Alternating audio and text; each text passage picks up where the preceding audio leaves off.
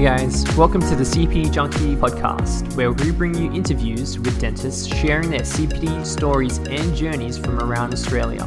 What better way to learn than to follow those who've already done it before? CPD Junkie is Australia's most comprehensive CPD, so head over to cpdjunkie.com.au and become a member for free to access the full features of the site.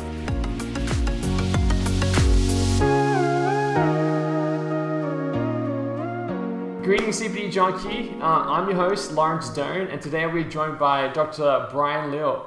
He graduated from the, his BDS with honours from the UQ in 2020, and he currently works in regional New South Wales, Tamworth. He is a proud member of the ADA, and today he is particularly interested in endodontics, porcelain aesthetic restorations, and biomimetic dentistry, which focuses on restoring teeth in a natural like strength and function. Dr. Liew also active in professional courses to increase his expertise to better serve his patients' needs. Dr. Bryan Liew, welcome to the show. Hello, hello, hello. So before we get started, Dr. Bryan, tell us about how Tamworth is treating you. Uh, well, as a regional town, I think it's not too bad. I think I got used to it being uh, someone who grew up in a city. It was a lot more it's not as quiet as I thought it would be. I would say, yeah, um, it's still quite accessible um, to go to cities and everything with a flight and stuff like that. So it's not too bad.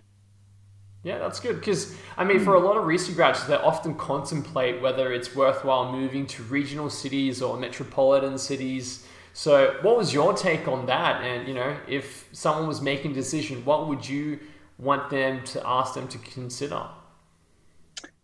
I think, or at least personally, I am a massive fan of, like, at least for a fresh graduate, um, to work in a regional environment, just because, like, as a fresh graduate, you know, there's so many uncertainties in, you know, our capabilities and our career and things like that, and as far as I'm concerned, as far as I've been told, like working in metropolitan areas, working in a city, like the patient base that you have, have a certain expectation as well which adds to a lot of stress to like a, fresh graduate you know? Like for example having um, all sorts of procedures that you know we are like we, we can do it but we're not so sure if we are good enough things like that you know the imposter syndrome coming in on top of that you know with patients who are not as forgiving as regional uh, regional residents i would say. I yeah i'm i'm 100% all for regional at least for the first like 3 to 5 years i would say. But it's just that not everyone is willing to move out here, you know, and live a quiet life for a few years, I would say. yeah, that's fair enough. So let's dive into it. So, how did your CPD or dental journey um, kind of begin from when you graduated? So, when I grad, I graduated in 2020. So I started working in 2021. So it was about two years ago. Um, and it was still the COVID like COVID era. You know, most things were there were a lot of online webinars. You know, a lot of things were done live on Zoom instead of in person. So it was it was good and bad at the same time in a way where a lot of things, obviously, you know, um, especially in dental related stuff, you kind of need a hands-on component. But at the same time, because a lot of things was on Zoom, you could access a lot more CPDs online that are not in Australia. Like for me personally, um, even in year five, before I even graduated, I watched a lot of, I joined a lot of like online webinars and everything that was done in US. So I had, I woke up at 3 a.m. in the morning to, to watch some of these webinars just because, you know, back then, you know, the, the craze of biomimetic dentistry and everything, it just came out on Instagram. And, you know, in Australia, we didn't have that many courses with that yet. But a lot of the uh, more renowned dentists in US were actively giving out free webinars. So as a student, you know, we don't have to spend money. It was free. All I need to do is wake up at 3 a.m. You know, it wasn't such a bad thing. Um, and that sort of carried over to 2021, you know, when I started working. And obviously being in a regional town, it's not as easy to say, hey, I'm going to go for a weekend course this weekend, things like that, because everywhere we go, Sydney, Melbourne, Brisbane, I have to take a flight. You know, I can't just take one day off. I got to take one and a half days off, you know, things like that. I got to book everything. So it was a little bit inconvenient, yeah. but Um, but half of it was, you know, it was okay still doing a lot of them like, you know, online and everything. You don't learn as much, I would say. Like there are certain things like, for example, CEREC courses and everything, you have to do it in person. Mm-hmm. Yeah. But I think for the majority of it, I, I sort of managed to um, learn. I think theoretically, I could learn a lot um, online, I would say. And I think a lot of courses nowadays as well, they, they also have the online component to it because they realize how in a way useful it is. Yeah, well, I mean, let's, let's dial access, back. Yeah. Let's dial back a little bit. So, you know, you're graduating, right? And yeah. for a lot, of, you're you're you're keen to kind of get in and start doing a lot of this work, and then yeah. COVID hits, and you're just like, oh my gosh, like I'm rusty, and I'm I'm gonna feel even more rusty. I mean, can yeah. you speak to uh, you know some of the people? You know, they're probably in the same boat, like what it was like feeling at the time. Did you feel more anxious and just want to like do more dentistry? I would say yes for me at least. I think yeah. I, I, was a little bit obsessed about like biomimetic, like you know something like a particular field. You know, I think all of us have that particular interest in something, be it endo or like crowns or whatever. And like for me, I was like particularly obsessed about like you know how do I get how do I bond better, you know, all and on and all the craze. And that sort of made like the lockdowns and everything sort of made me want to work, want to go and you know my hands were itchy and I want to do something, but at the same time, you know, we, we couldn't see many patients. You know, there was like restrictions everywhere. It was sort of like a pain. Um, so I think it wasn't easy, but like a lot of things we could still in a way um, practice at home. I would say I had like all those 3D printed models. I was practicing different stuff. The two like Legos. make my yeah the tooth Legos. Yes, yes. I had tooth Legos at home. You know, I was like like looking up stuff. You know, checking out like what I could do at home or like you know for my patients and things like that. I, I don't know. It's just find something to to do while being stuck at home. That's what I did. Yeah. Um, but yeah, how did you kind of come about finding these online courses over in America that needed you to wake up at three o'clock in the morning? Like, where were you looking, and why was biomimetic dentistry like the place you wanted to go? I'm not sure how I stumbled upon biomimetic dentistry. I, I, to be honest, I gotta give props to Instagram because, like, you know, like all the everyone's an Instagram dentist nowadays. Um, but like with regards to the courses and everything, there were Facebook was a good way to to sort of find a lot of these courses because you know of how the algorithm works and everything. You search for one like biomimetic course and then like this the ads just keep coming. To keep you hooked. And I yeah, the, the, yeah, I was down in a rabbit hole and it, it sort of made it easier in a way because you know obviously because of the algorithm, it made it easier for me to like look for the next course, look for the next course and everything. And also I think um I sort of follow quite a few like dentists who I would try to emulate, and they also post on their stories and things like that on like a certain webinar they're going to talk on and things like that. So it sort of just provided different different avenues for me to find what is the well as a student what is the most economical way of learning because you know we know that courses are not if we want to do every single course we probably cannot afford it as a fresh graduate um, so there are many, many ways to sort of like, you know, hack the system to, to learn as much as we can, at least in the first few years. Yeah. Yeah. Well, one of the graduates probably find difficult as well is, you know, when you're learning about biomimetic dentistry, it requires particular tools, particular equipment. Like, how do you kind of go about learning these things and then applying it if, you know, maybe the practice doesn't have these things? For me, oh, okay, I'll use myself as an example. Like, um, you know, in biomimetic dentistry, you know, for example, they talk about you know using your SE bonds and everything, you know, two bottle system. But we know that a lot of practices use universal bond, a single bottle system, you know, just to make stock taking a lot easier and things like that. And that's how my practice works as well. I don't have two bottle systems. I use a single bond and everything. But oh, controversial. yeah, very controversial. Yeah, but like for me, there are some things that I buy myself, you know, my aqua care, things like that. It's gonna be me using it. I I was willing to spend the money and you know just to up my own game in a way, but at the same time, I try to make use, make full use of what I have. You know, I think it's it's a spectrum. It's not like you know we it's either you know I follow it to the T or I don't do it at all kind of thing. It's more like it's always a spectrum. At least that's how I understand it. Like if we have a limited resource and like limited tools, you know, for fresh graduate working in like you know accidental clinic. And you know maybe their practice owner didn't want to spend on a lot of things you know they were like just use what we have things like and it, i think it's quite common. I have a lot of friends who who told me the same thing as well. And i think all i can say is just make make the most out of what you have and and just improve as we go. Because it's great if we can follow in you know, literature to the T, but unfortunately, in day-to-day clinic, we don't really have that luxury in a lot, in like a lot of situations. I would say, yeah. Yeah, kudos to you for getting the Aquacare. I mean, lucky you work at one clinic. I mean, if you were working at yes. multiple clinics, just imagine carrying your Pelican yeah. suitcase around. Yeah.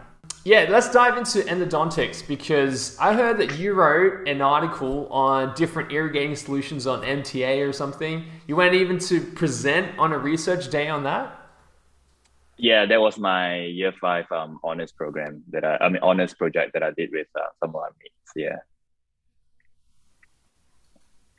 Yeah, so t- tell me, how, I mean, what did you do about endodontics? Like after you came out, you you have like how do you go about learning endodontics in a COVID, you know, era?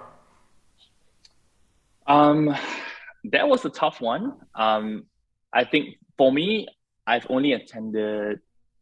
I would say I've attended only one endo CPD after graduation um, that's with you know finding MB2s and all the stuff and learning different files as well. Uh, but that was a hands-on course because obviously in endo, there's only so much you can learn online, and most things will be done you know in person. I was lucky because like um, at least 2021, you know, COVID sort of died down and things were catching back up again, things like that. Sure. Um, but yeah, that that sort of like how would I put it? I think I was a little lucky, I would say, in uni where I did a lot of endo um, because that was my interest anyway. And, you know, in university, everyone gets a different amount of patients. You know, it's, it's not like, it's not, it's not super, super fair, I would say. You know, some people get more endo patients, some people get more crown patients, things like that. And for me, it was endo. So I managed to do a fair bit. And I managed to try a lot of different files as well, you know, after I graduated in my workplace because uh, my practice owner was um, very open to letting me try whatever new files that I want to get. So he was like, "Oh, you want to try this file? Yep, let's get a set of it. Let's try it." Know, because he knows that I was very interested in endo. So he was quite. I would say he was. Uh, he played a big part in allowing me to explore a lot of different like systems to find what works best and what works predictably in my hands, I would say. So that's that's probably me. And you know, obviously right now, the entire the entire clinic, I think I do most of the endos. So you're the yeah. endo guy. Yeah, in my practice, I am. Uh, yeah, I am the person who does most. I think because not a lot of people like endo. I realize in private practice, a lot of people are like, oh, I don't really like endo. You want to do it, go and do it, kind of thing. So I, I used it to you know my I, I worked in my it worked in my favor I would say because like I was more than happy to to do all the endos you know how, no matter how difficult it is obviously you know within my scope and most of them will refer to me and if I say I can't do it then only we refer to the specialist because in Tamworth there is no endodontist so our closest specialist referral is Newcastle wow so by hook or by yeah so it's like a three and a half hour drive away, and you know they're always fully booked. You know, like six eight months in advance. So you know most patients are more than happy to be like you know what? Let's let's just try let's just do it and things like that. So it gives me i would say a lot of opportunity to improve and to to um, just up my game i would say. And you know with regards to you know files or different irrigants different all the tools you know endo has like a million and one tools a million and one brands as well. Yeah, my, my boss is, I mean, I would say my practice owner was quite, um, I would say, I would say quite gracious in just allowing, just letting me like, okay, right, you know, what do we need? What do you think we need, you know, for all of this? All right, let's just get it set, see how we go. And, you know, if we like it, we can get more of it, things like that. So he sort of just gave me the green light to do whatever. And I think I would say I'm blessed because you know I acknowledge that not everyone would have a practice owner who just let them order whatever they want in a way. Um, but yeah, I would say I was lucky. I was a little lucky. no, that's fair enough. Yeah. So let's dive into something as a CEREC enthusiast. How did how did you become a CEREC enthusiast? Oh, I think this all started with like, you know, in year five, where, you know, all the biomimetic stuff and everything. Then I was like, oh, CEREC and everything. And I, I think I'm a very, I would consider myself a very tech oriented guy. I build my own computers, you know, I have a 3D printer at home right next to me, things like that. I was like very, very into digital stuff. And even when I was applying for a job after graduation, like I shortlisted the the only places I applied to were the places that had CEREC. Like I knew that that was the path I wanted to go down to. I wanted to, you know, incorporate digital dentistry into my everyday, like, life in a way. So you know, getting into that, obviously the first few months barely touched it. You know, as a fresh graduate, you know nothing about it. You know we didn't i think even for me graduating in 2020 we we never touch a scanner. I think now a lot of universities have scanners to let the students learn. We didn't have that opportunity. We usually took pvs impressions and things like that. So everything was new. And so you know the first first three six months barely touched it you know all i scanned was my own mouth my da's mouth you know the models and things like that um, but my boss was happy enough to just let me play around with it, learn. Um, and only after I did a few CEREC, like a, a CEREC course um, by Dr. Lawrence, and that sort of propelled my entire like journey, I would say, into CEREC, into you know being confident and efficient in doing it day to day. You know, as before, as compared to before a course, you know, where I was like always guessing myself, oh, am I doing this right? you know, you know, spending a million and one years to design a crown and things like that. So yeah, I think those courses really made me, you know, do a lot better mm-hmm. and be a lot better in what I'm doing at the moment. Yeah, that's fair enough. Yeah. For a lot of our listeners, he's not referring to me. Um, he's referring to Dr. Dr. Lawrence Lau, just in case people think I was referring to me. So, I mean, okay, you just mentioned that you have a digital printer. So, talk to me about that and that um, side of things. Oh, um, yeah, I I bought a Sonic Mini 4K, like you know, typical entry level 3D printer um, I got it for my own house, to be honest, just to print models and, and learn and play around with it. Um, I think it's definitely the up and I think if you saw on DPR this past two weeks, every day there's a post about 3D printing. I think it's the definitely the next big thing. And I think it's gonna play a very, very big part in well, at least in America, it's playing a very, very big part. Not in Australia just yet, probably. We are just printing models here and spins and things like that. But you know, I think in the coming few years, definitely going to play a big part in in our day to day dentistry. I would say because it's a lot cheaper to get into as well, um, as compared to you know buying a milling machine and things like that. So yeah, I have a Sonic Mini 4K. You know, I bought all my curing stuff and yeah, just learning how to print models and temporaries. I guess that that's at least what nice. I'm trying to do at the moment. Yeah. So how are you learning it though? Are you are you learning it through talking to your lab? You're you learning it through just downloading ExoCAD or Meshmixer and just learning through the modules online? Like I'm learning it through some oh there is a few online webinars that I attended previously. Um, it's it's a little bit difficult to learn it online, I would say, just because you know there's a it really depends on the printer, what program I have access to, whether I'm willing to pay for a subscription, for example, like ExoCAD, you know, it's like thousands of dollars, which I'm not willing to as a as a home user. So, you know, I'm using a lot of free programs. I'm using like, you know, MeditLink, which is free.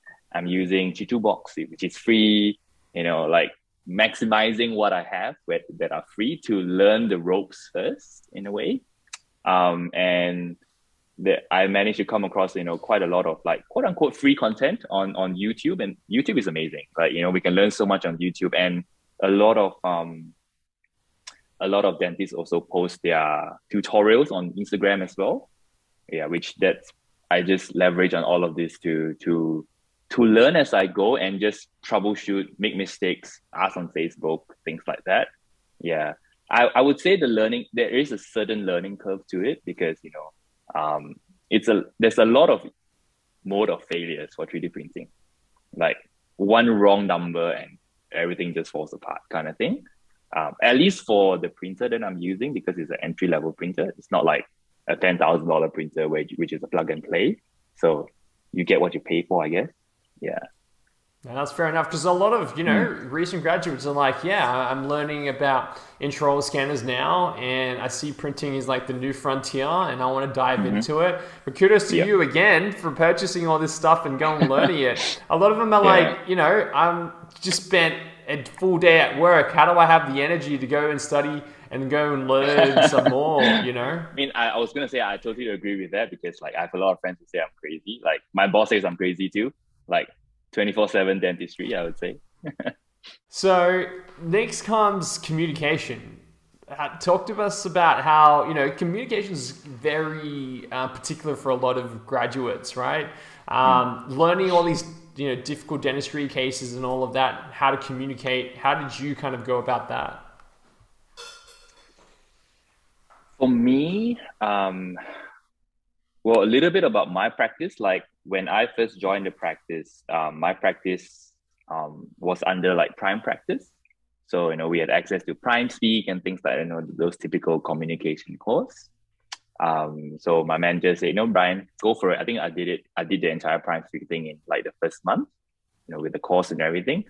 I wouldn't say it's wow. like, yeah, I mean, even all the Zoom calls and everything, like I wouldn't say, I would say it was a good base. I don't really fully follow it anymore because you know of many other reasons. But I would say for me at least, um, that sort of gave me a baseline on where to start and sort of find my own style of communicating. But I definitely have to acknowledge the fact that coming from university, you know, working in a public system, you know, because obviously it was hospital patients and everything was free, and then transitioning into a private practice where cost is a really big thing. That was a really big challenge. And I'm, I'm going to assume that it's going to be a big challenge for, I would say, most, if not all, fresh graduates, talking about costs, talking like treatment planning, you know, and things like that, because um, we were not trained, unfortunately, in university to factor in these kind of things. We were only trained to talk about what's what's the best possible dentistry here, you know, all the disease control phase and all the definitive phase and you know the typical viva questions and everything. Unfortunately, that though that at least for me in my experience, that didn't really go very well um, in a private setting because at least in Tamworth, you know, patients are um, I would say they are not as highly educated in their family background as compared to let's say some a family in the city. So they are all like, you know, what's the best thing to do? Let's do it right now. You know, it's it's a lot. It's a very different like human interaction, I would say. Um, so for me, I sort of learned it the hard way, where you know a lot of patients saying no at the start until I realized, okay, what am I doing wrong here? I'm not saying something wrong. You know, am, I treatment planning wrongly? How do I make my patients understand the value and things like that? And I sort of just dialed it back and just started to educate myself and educate the patients as well. So instead of like telling them ABC what they need and things like that, I sort of just spend some time talking to them, understanding where you know, understanding them a little bit better, building rapport, and um, I think I planted a lot of seeds. It's more like for me, I found that that worked for me in terms of communication, where I just educated my patients and let them let them decide. I think that took off a lot of stress and sort of made made you know made made sense for me at least. Fair enough. So, I mean, there's a lot of courses that you've done. Have there been any particular ones that you felt that you didn't quite implement or wasn't as beneficial for you at the time, and you would do differently next time? Yes, there's a few. I would uh, I would say a couple, not a few. Um, I did some pediatric dentistry ones, which, um, to be honest, added no value to my at my you know at the time because you know I barely saw any pediatric pediatric patients, things like that. Um, and also I think I did a I did like an implant kind of like webinar seminar with a small hands-on component, but um, I don't I don't do implants at the moment, so it, I don't remember a single thing that I've learned in that in that weekend. Um, yeah. Just because obviously a lot of these skills you basically give it away if you don't if you don't practice it. You know, probably within the month, I would say. Yeah. Um, yeah. So looking back, I probably would not do it until when I'm ready to pick that up and you know look for patients or have the patience to um, to perform these procedures. I would say. Yeah. Yeah. Fair enough. So I'm gonna I'm gonna pivot a little bit. Um, you know, there are mentors during our career path. You know, who's been you know a big mentor to you and why? For me, I would say my my boss, my practice owner. Um, I think when I first started, um, he, it was more like I didn't get much, obviously, chair side mentoring or like coming in and help me, you know, besides a few different extractions. But from a treatment planning, from a problem solving perspective, which was um, something I think, at least for me as a fresh graduate back then, you know, my knowledge was limited, you know, in terms of like overseeing bigger cases, you know, like a rehabilitation or let's say a patient who comes in with a lot of problems. I think for me, um, I was quite lucky where my boss was always there to like after work, I can just bring it to him, hey, what's going on here? You know, can we have a sit down for like five minutes? Can we talk about what you would do in this situation? And then we sort of throw ideas around. Um, and you know, he would sort of challenge me, you know, intellectually. Okay, what do you think this problem here is, and things like that. So I think for me, he played a really big part in my first, at least I would say my first two years out, um, because that was where I was trying to um, sort of change my perspective on like I think as a fresh graduate, we look at a lot of like single tooth dentistry. You know, we always yeah. want to, yeah. And then, but then moving, if we want to sort of up our game, we got to look at the whole mouth. You know, what are all the problems going on there? How do we, you know, solve it? Number one, how do we communicate with the patient that there is a lot of problems going on, things like that. So, yeah, he was definitely a he played a really big role in in allowing me to grow in that aspect. Um, and at least now um, he because my boss does most of the orthodontics and implants as well in my practice. I haven't done. I've been. I'm only learning ortho at the moment, but he brings his cases to me now as well, where he he will just sort of get me to treatment plan it, and then we discuss cases. So there's a lot of for me and him, like he gives me a lot of opportunity to learn, and just like be in a habit of treatment planning and th- and problem solving and things like that, which you know is sort of I'm very thankful, I would say, that you know he, he's providing that environment for me to grow. Yeah. So yeah. No, that's fair enough. Because like a lot of graduates, they come out, they're looking for mentoring. So, what are mm. your thoughts on recent graduates looking for mentoring?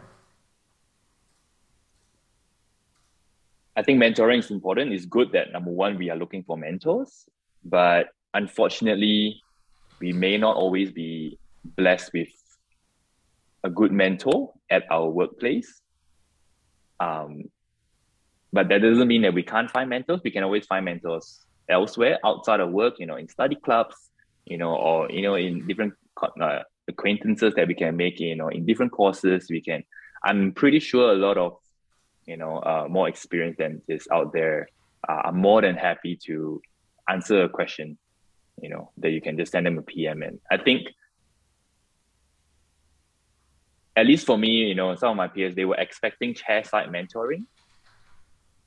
And unfortunately, that's not always going to happen. And it's number, and I would say that it's, it's a little bit difficult to expect that from, you know, let's say for your boss or someone as well, because they also have their patients. So I think the expectation has to be adjusted a little bit and just like understand that, you know, being a mentor doesn't mean that they're going to be there to you know, uh, hold your hand, but more like being there to help you solve a problem intellectually or like you know from a from a higher level perspective and then sort of point you to the direction that you need to go kind of thing. And then like let you tumble and turn and make your mistakes and then learn along the way kind of thing. At least that's how I, I do it. Like with that expectation we are more likely to be satisfied with the outcome instead of like oh i want my my the, the mentor to be always there and and things like that and then you know, then become disappointed and then you know i think that's setting ourselves up for failure i would say. Yeah. I think it's important with any relationship to always have an open communication with um, your mentor about what you kind of need or want and you know um, see if they can reciprocate you know or where they expect you to be in terms of you know what's on offer um, I yep. think that's important when it comes to discussing about mentoring because everyone speaks yep. to it about it differently. Yeah. So I mean, can I, look, can I add to that point? Yeah, yeah, go for it. Yeah, because I think I can't remember who told me this as well. Because like everyone expects, no, everyone's idea of mentoring is different.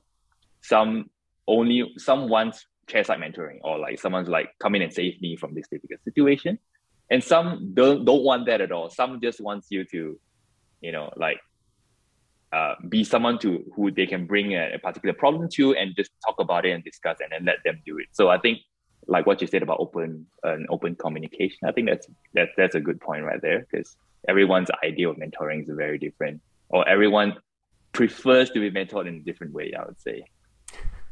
Have you been yeah. listening to my to, of my podcast too much times? Um, Maybe. so um, the next thing I want to ask is, you know, have there been any struggles in your, you know, dental journey so far that some of our viewers might not know about? I would say I would say yes in a way in my dental journey. Um, I think I suffer from a little bit of I would say I suffer from uh, imposter syndrome. I would say where I sometimes I always feel like, you know, am I good enough to do this my patients or do I just send it to my boss or whoever, things like that. Or so I find myself delaying, let's say, you know, a patient comes in, complicated case or whatever, and I'm sort of like delaying the the consult or like, you know, okay, we'll just stick some scans here, let's get you back in. I'm sort of like always having the next consult appointment you know, maybe subconsciously I'm thinking I'm not good enough to solve this problem just yet, or I'm, I'm not sure about this, I'm not sure about that kind of thing. So I think for me, I do suffer from that a little bit. And I think because also like, you know, we see time and time again amazing cases on Instagram and then like, oh, am I doing this right? Am I doing this wrong? You know, how do I achieve this? You know, what if my patient's not happy? You know, there's so many sort of like doubts. So that's definitely something that I struggle with um, and I think it's, it's a daily it's a daily thing where you know I gotta get over it. I think all of us have to. Um, but yeah, that's definitely one of the biggest uh, obstacle I would say for me. Yeah. Yeah. How about bonding two CERECs side by side at the same time? Oh, learn that the hard way. yes, the first few times I did like like side by side ones. Oh my goodness, like definitely learning the hard way. Both CERECs, you know, didn't see properly you know, cement all over the place, cured before I seated it, you know, fully seated it. I had to cut the crowns off. Oh my goodness. Oh my goodness. It's definitely it. That's like the first, I would say that's probably like the, the first side by side one that I did that had, that went through that. And I realized, oh, your mistakes are your best teachers. And now it never happened. so what do you do now? Scarred. Yeah.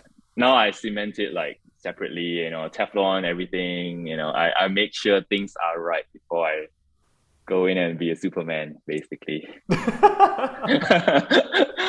yeah. that's fair enough. Yeah. Um, so what does your current clinical day or ideal clinical day look like? You know, the type of things that you want to get up to?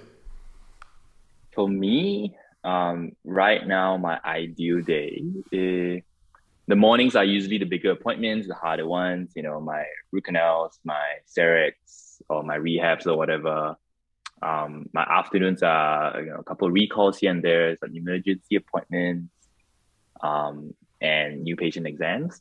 I normally split my day up like that. So, uh, you know, I've my, the caffeine is still running in my blood for me to do my morning, my, my big stuff. And then afternoon, I can just slow it down and you know, talk a bit more and do a bit less kind of thing. The food yeah. coma. Yes, hundred percent. Yeah.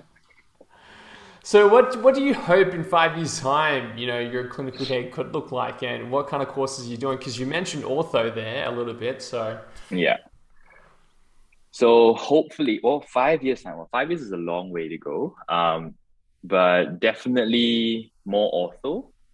Um, hopefully throwing some implants here and there. Um, I hope to see myself doing, you know, some all on X's and some full arch stuff. Um, hopefully. Um, don't know whether that will be five years or maybe more than that, depending on you know whether I suddenly find interest in implants or not. You gotta get on it quick uh, then. You gotta get on yeah, quick. I mean, definitely. ortho is gonna yeah. take you another two, three years. Yeah, so I think for me, I, I don't have that much. Being in Tamworth and doing ortho as well and everything, like it's already half the year gone. Like every, I can't really be flying to the city every month to to do a course kind of thing. So I think that's the biggest downside. At least being where I am right now, where like for example, I'm doing my ortho course now, where every two months I'm in either Sydney or Melbourne or Brisbane and things like that. And it's like six, seven times a year, two years. And then on top of that, I have my other courses as well. So it's very hard to find time to constantly do courses where I have to factor in the travel time, the travel costs, the I got to close my books, you know, and things like that. So that's I real now that I'm going through this, I realize how difficult it is to juggle your time. When you want to, yes, I have so many things. I think that's the biggest challenge right now. Like I have so many things I want to learn. I realize I don't have enough time to go and learn it all. Yeah. No, that's fair enough. Yeah. I mean, yeah, you'll come to realize that's the case as you kind of get older, and then yeah. you have more responsibilities. and, yeah. You know, yeah. Other people you have to think about. I mean, so how about your non-clinical day? What do you want to kind of get up to, or my non-clinical day? Well, well, if you're talking about if you're referring to after work and non-dental stuff, um, hopefully I'm going to pick up golf this year. Um, since you know my, my family and my friends constantly bug me to pick up golf so that they come and play with me. So definitely picking up golf this year and hopefully start gymming. Yeah. Um, now that I'm 30 this year, my goodness, I feel like my body is failing me. and if I don't look after it, you know, I'm gonna be in trouble in five years' time. So that's definitely some on my list. On my You're getting some of that back pain, are you? Yeah, next slowly, slowly getting there, slowly getting there. Yeah, even my Pentax loupes can't save me now. I gotta work out. Yeah, yeah. You need the microscope now. Yeah, um, I need a microscope now. Yeah. I heard, I heard you like experimenting with uh, specialty coffee. Is it coffee in Malay? Yeah, yeah, I do. I do uh, a fair bit. Of, I mean, I would. I love coffee a lot. Yeah, I just recently built a entire coffee setup, like the bench and everything, because I make my own coffee at home. So that's some that's one of my uh, hobbies. I would say just buying coffee beans everywhere and making it at home. I'd say. so what's the secret to a good Malay coffee? You know, is it butter, sugar? Like what's that? Oh, like back like Malaysian coffee. Uh, to be honest, condensed milk. If you're talking about like true like Malaysian coffee, condensed milk.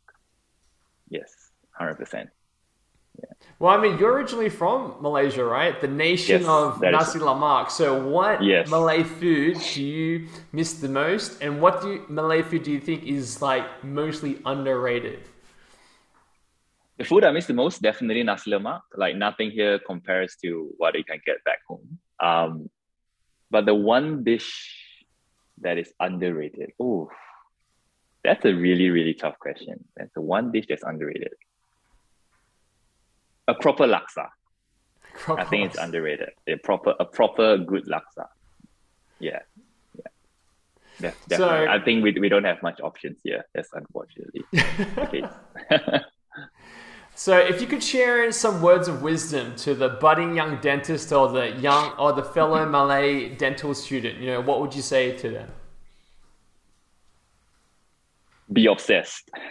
First five years out, just eat sleep dentistry. I think that's probably the fastest way we can get to where we want to be. And while we are young, you know, be a bit of a slave to, to your work. Um, it's a bit unhealthy to say that. I'm sorry. Um, you know, all of us think about work life balance and everything, but you know, I want to quote Gary, Gary Gary Vee. You know, just gotta hustle it out for the first few years Um, because I think the first few years out where, you know, once we're graduated, I think it's where we haven't lost our passion yet, where we are still, you know, interested in it before, you know, we settle down, have a family, have kids, and then we have more worries in life than just dentistry. I think make full use of the time in youth um, to be a sponge and learn as much as we can, as fast as we can, and not be afraid of like making mistakes, I would say. Yeah. Yeah. I mean, shout out to you. Like I said, you do you bought the AquaCare, you've got the 3D yeah. foam, um, the 3D milling printer at home. Um, yeah. You know, you're doing it all. So, Dr. Bryan uh, thank you for coming on the show today. If you could let the people know how they can find you or what's kind of going on in your life.